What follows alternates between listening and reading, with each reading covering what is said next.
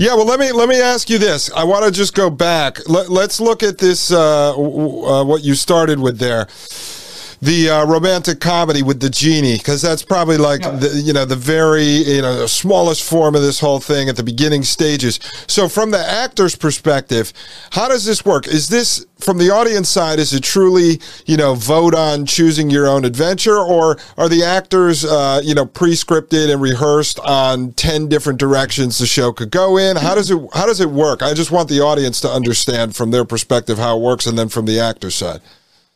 Sure, that that version of the show, right, or that version of a show was that the whole thing was scripted. The actors had to know every every possibility, but there were maybe only 15 choices in the show, if I remember. if I remember, it's been a while, but like, but there weren't that many branches to the narrative that that were done. It was still interesting, and it was still a larger than average script, but it was entirely manageable uh, because the the branch the nodes what we call them now the nodes were were were relatively easy to deal with um, and the variations weren't so great. And also you had this um, you had this sense of track right? So when i say there were three women that the audience chose it was about i don't know a quarter of the way through the show i think that that moment happened. And then the show is on three tracks. And for the guy the tracks are pretty similar. And for the woman, you know, memorizing those choices, right, is just based on their track. So it actually wasn't a monumental task to be able to do that live attention. When I because that's that's a part of it when I say that I finally saw that someone had been able to successfully deploy this idea. That's also part of it, is that it was a manageable experience.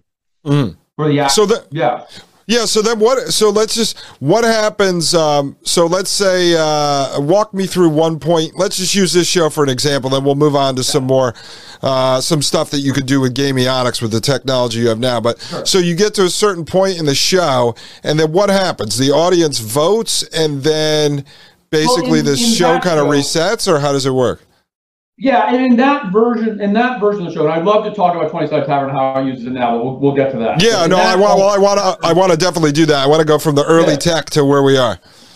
Well, so I had, so this was just, this was just conceptual. I had no tech in that show. My tech never ran that show, It was the educational polling software. So, so what would happen in that show is that the that, and it was pretty simplistic, where the audience would make a choice and say, say this line, this line, or this line, right? And the consequence would be a point system inside the show. So the no didn't didn't change the narrative too dramatically.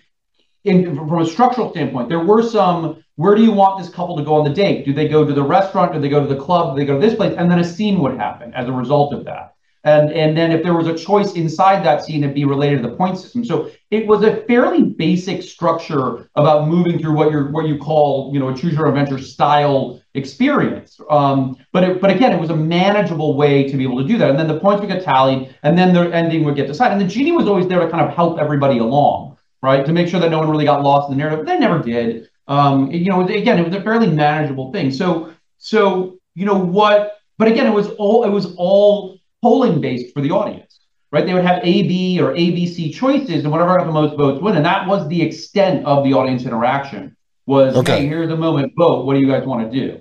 And, and and that was it. It was just simple. It was simple polling. So that also was something that I wasn't terribly satisfied with because I felt there was if you're going to move it onto the phone, you're going to move it into a web-based browser, what we were planning on doing, there has to be more that we can do, which turned out to be very true.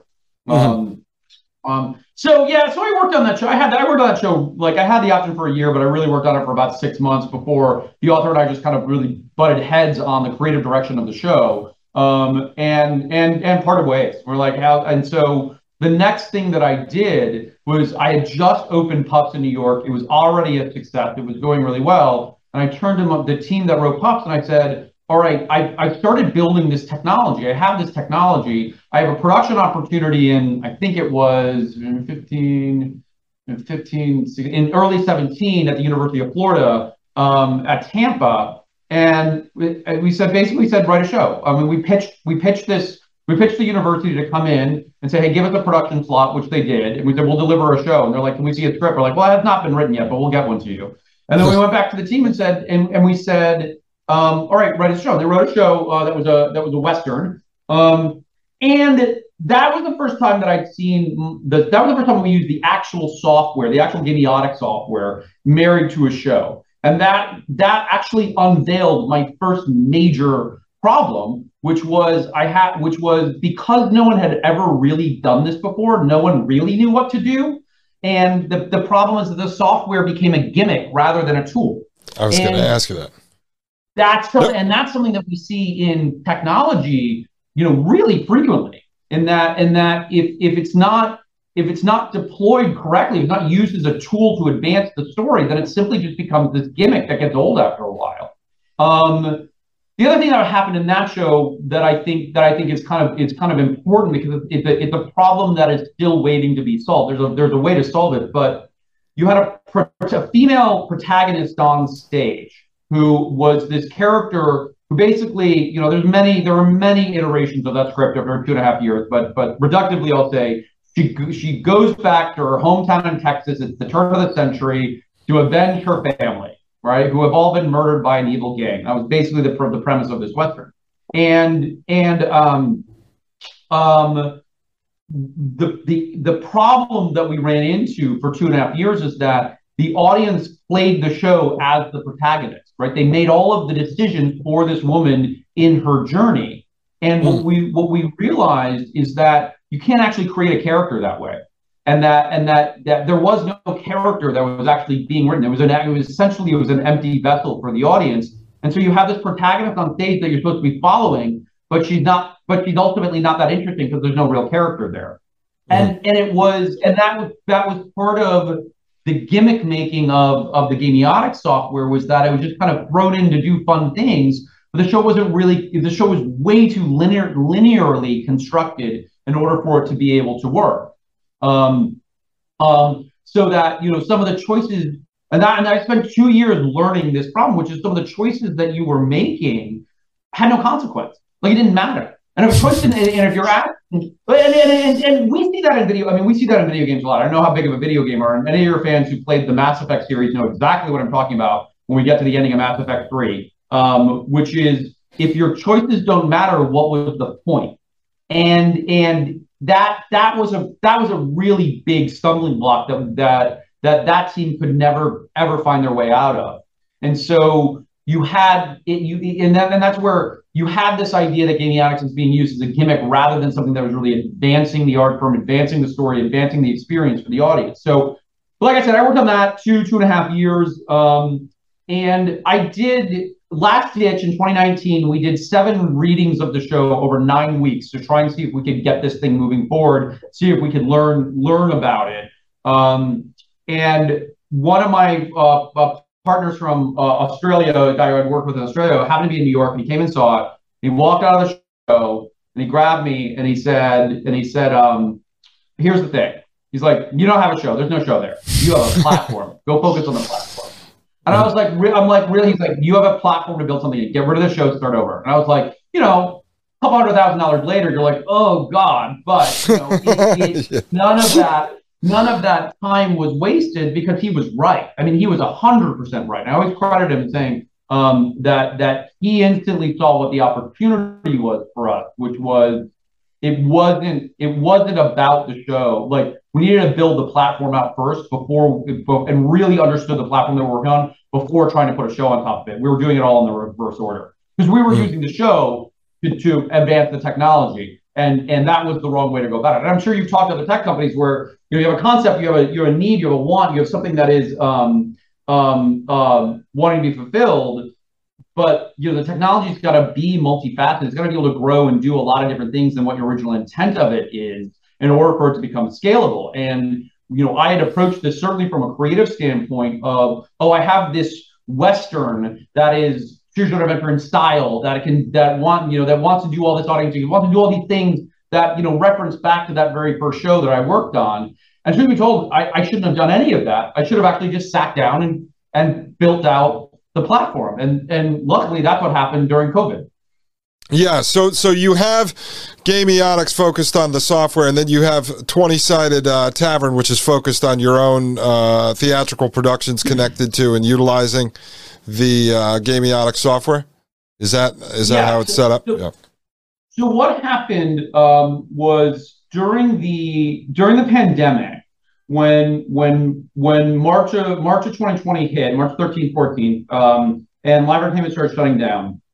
I remember um, I was trying to think, like, gosh, now what do I do? Right? Because all my money had disappeared. Everything had disappeared. Everything had just evaporated overnight. Like, everything just, yeah. like, a lot of founders went through that. Anyone who was raising in January to March can relate very deeply to, like, just one day, everything stopped.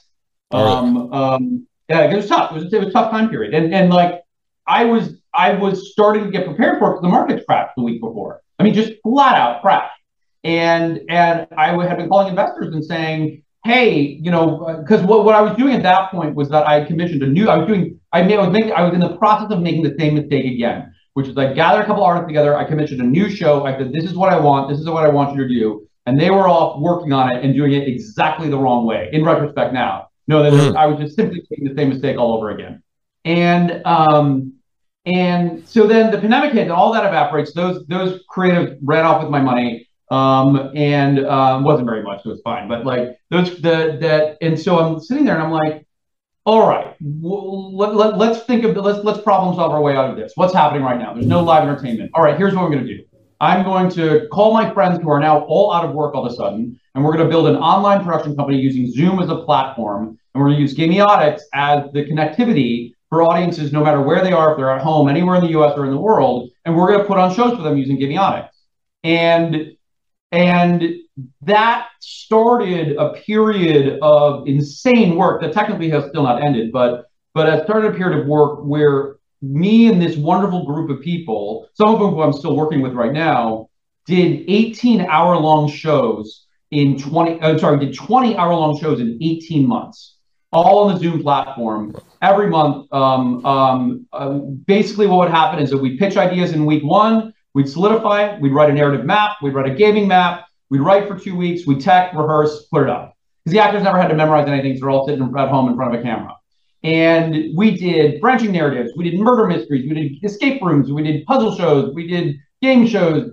Um, we did like all manner of these hour long shows and built an audience and a following for it. Um, and the, thing that I was doing was saying, all right, can Gamiotics service this content? Can it do branching narrative? Yes, check that off list.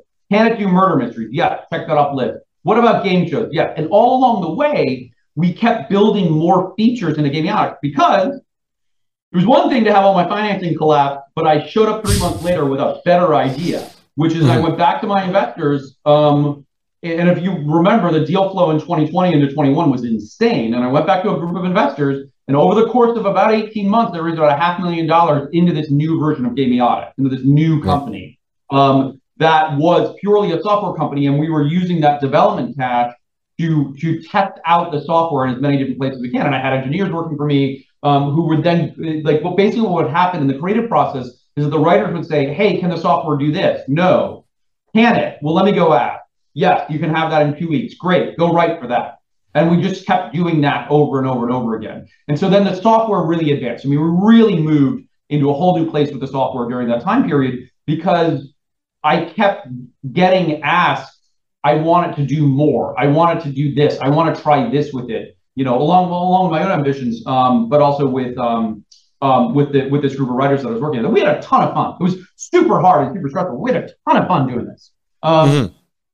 Um, but then you know it was it was Zoom, like it was Zoom, it was Zoom entertainment, and and I I can't argue enough against it to be honest with you because that Zoom entertainment is just not is not there yet. no. if, that makes like you know I mean I think we saw we saw during the pandemic that um that streaming entertainment didn't I mean live streaming entertainment right I'm not talking about Netflix or Hulu or Disney they they're all fine I'm talking like taking a live event and streaming it for people Mm. didn't really take off in the entertainment spectrum outside of gaming. People yeah. still live stream gaming. Twitch is enormous, right? But I'm talking about story driven entertainment. Didn't like streaming, live streaming didn't work. No, I saw a lot of uh, comedian friends of mine, as I used to be in that industry, bombing live yeah. on live on Zoom in front of three people. So it was. Uh, yeah. I saw a lot of the corporate entertainment comedians who could make ten thousand dollars for a one-hour uh, comedy routine, cutting themselves down to two hundred and fifty dollars to go on Zoom and do comedy for a conference. So it was rough for a lot of people. But I want to ask you. So now, Gamiotics. I mean, looking at your website. So now you're at least uh, you know marketing wise you're pushing out towards education theater sports marketing live events museums amusement parks are you in all those arenas yet or is that something that you're hoping to grow the company towards uh, we're, that's what we're growing the company towards right now. I mean, was, we're in live theatrical, obviously, um, and then and then I, I got I got my hands on a couple of other things right now. So so what I learned uh, over the course of the pandemic about my software was at its heart, I was I, it was a platform. There's no question about that. But what it did was that it's a two-way communication dev- device between audience and content during the course of a live event that gives the audience agency, either as an individual or as a group, to be able to make decisions that affect and change the content that's happening in real time. And that's what the, and that's what the software does. Um, so we look at examples out at, in, at a lot of theater, but part of it is that it's a really it's a simple piece of software that you can turn any space or any experience into an audience driven experience. So when we look at the museum vertical, one of my, one of the things that I'm working on right now um, is being able to build um, a a a tour of a museum or, or what we would normally consider an audio guided tour. Audio guided tour is is you know you got to rent the, the, hardware, you got to put the hardware on, you, and you got to input the buttons as you're going, and then you know and you go from place to place to place. And it's a one-way interactive. Um, it's a linear passive experience, is what it is. I mean, it is interactive that you get to pick that you punch in the number for the next thing. But you're on a fairly linear uh, path, right? In, in terms mm-hmm. of in ter- and, and your inputs don't change anything that's happening. It doesn't change the journey really, uh, what's going on. So what Gamiotics can do is that it first off, there's nothing. It's on your phone. You buy a QR code, or you but you know you buy it, you take it with a QR code on it, and then you're and then you're into the software, or you're um, um right. and and what it allows for is for you as content provider. Let's say let's say with a museum, right? I'm the Van Gogh exhibit. Um, okay.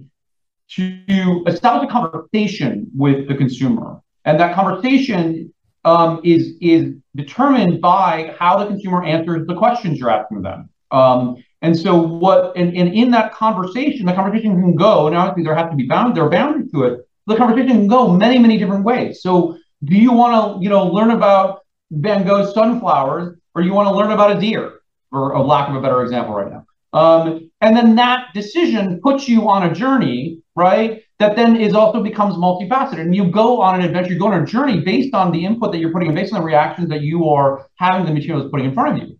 And the, the goal being is like, oh, once you finish it, you go back and do it again and you, and you make different choices. You learn something else entirely. That you're mm-hmm. able to take these ideas and instead of me telling you where to go, your choices determine where you go on this journey. And that's because that's the kind of experience I want to have in a museum, right? That's what I want to do. It's like I don't I want to be able to have something that I'm interacting with, to have something that is that is that is changing to reflect the choices that I'm making and the experience that I'm having, rather than here's the thing. Because the point of gamiotics, and it's the gamification of entertainment, the game of, but the point is is that what we're doing is that we're we are we're building a platform to be able to provide experiences, but the next generation of experiences are dynamic.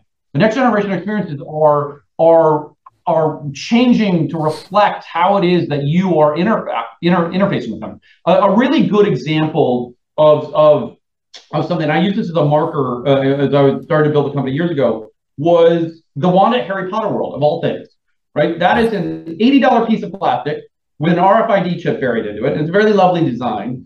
And it is a conversation that you have with the park. You have this wand, you go to these special points, you wave the wand, the RFID chip activates, and a thing happens right? And that's magical. And that's something there's something love there.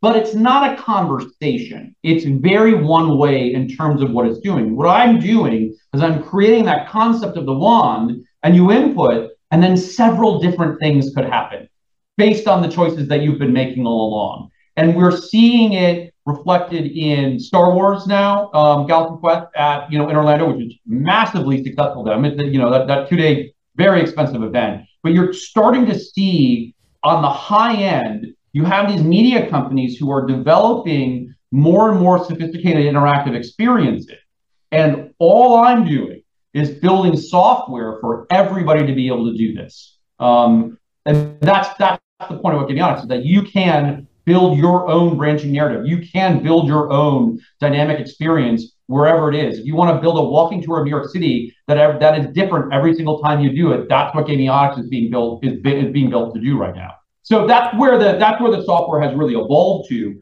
In that I'm doing group experiences, like I'm doing a 20 Side Tavern right now, which we'll which we'll talk about, where the audience collectively is making decisions, down to I want to go on a solo journey, just about me, or I want to go on a journey with just me and my five friends mm-hmm. and we're going to go on this thing together. That's that's that's what the software is being built to do.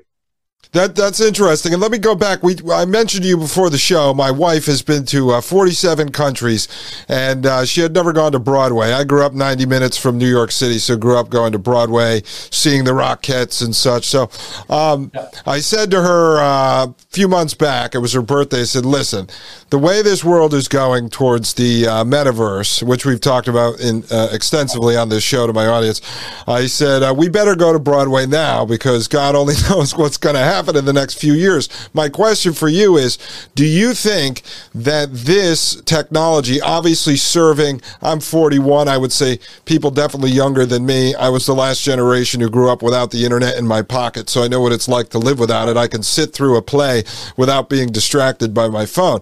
Does this save, does your technology save live entertainment by adding this interactive element that maybe the younger generations will be interested in and get them back out into seats uh, from the theater side of things?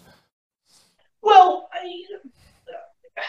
I, I don't think that live I don't think that live entertainment itself is in any danger. I feel like, especially coming through the two years of COVID, I think we know hundred percent for sure now that at the end of the day, humans still need to be connected to each other. There's lots of us, especially me, like I like being at home watching Netflix, no question about that. This is a guy who worked in Broadway for 20 years, right? Like, there's no question that exists. But you cannot replace gathering together as a community or gathering together as people. And, and COVID really hit that hit that nail on the head in in that oh this is necessary important. What I will say is how we do it is a constantly evolving form. I mean, musical theater in its current form, Broadway in its current form, didn't really exist the way it does today in the 1940s. Before that, it was vaudeville and revues, a very different type of shows. Before that, it was opera, right? So there's mm-hmm. always been a live stage component. I mean, certainly going back centuries and centuries now, and the art form that how it is that we're, we're consuming this entertainment is, is is evolving every century. There's no question like that.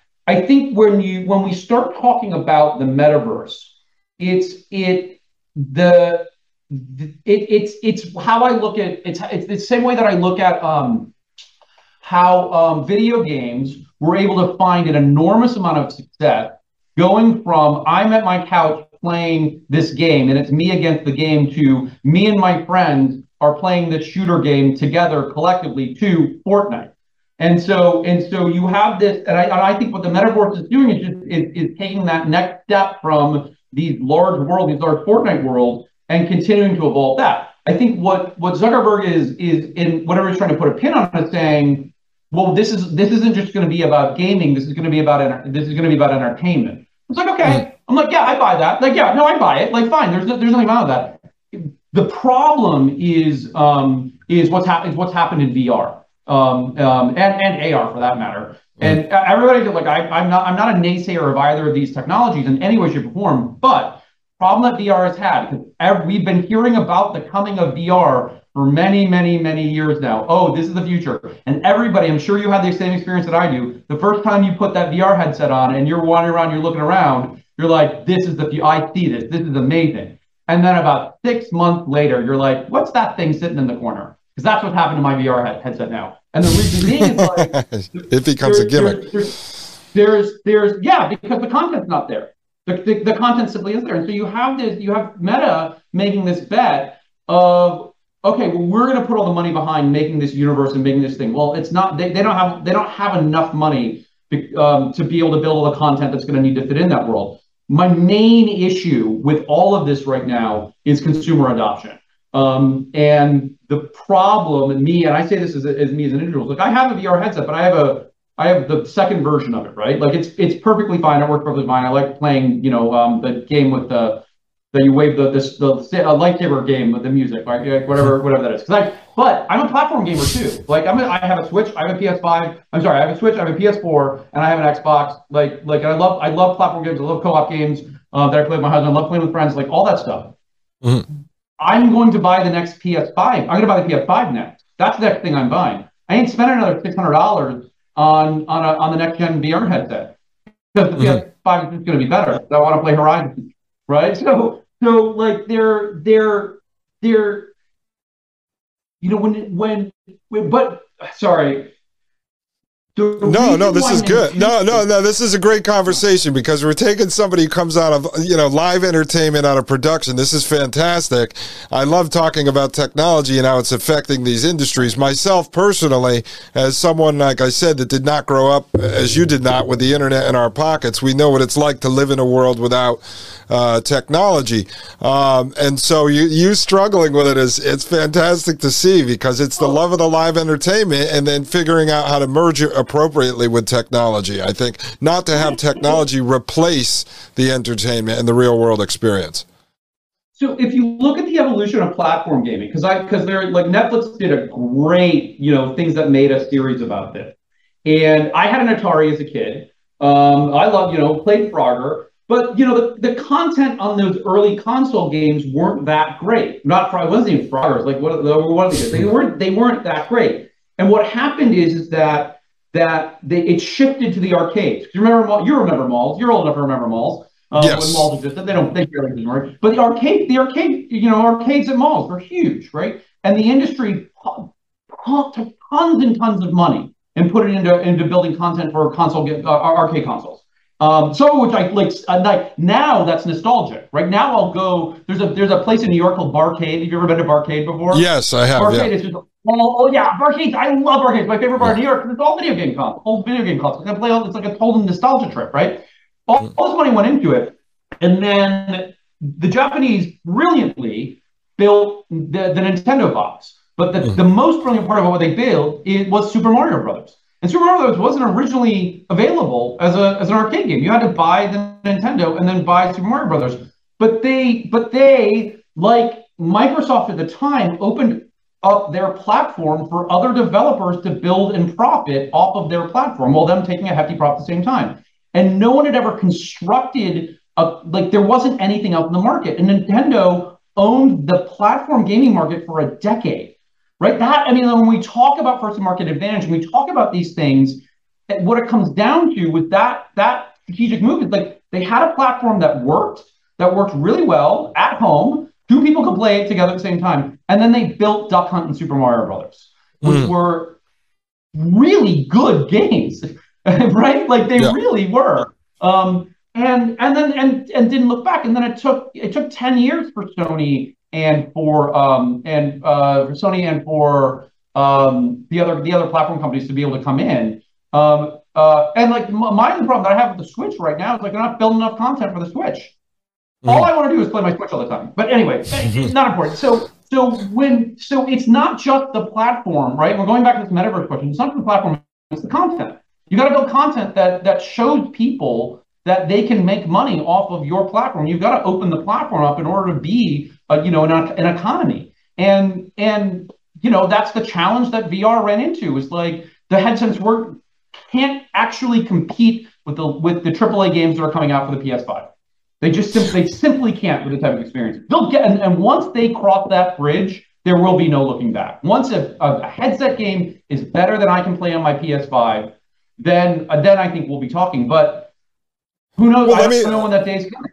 Well, let me ask you this too. As someone who's obviously done all the research into this, as you've been building these companies and and uh, raising investment capital, do you see the day in, let's say, three years, five years, 10 years, where people are going to put on you know, a VR headset as we're talking about, enter Horizon Worlds or Decentraland and go to Broadway and watch a show that's as realistic as you'd see it in real life. Do you think that's coming or do you think that is a pipe dream? And if that comes, do you think people will adopt that or they will reject it or they will do that half the time and go out into the real world and interact with technology that you're developing?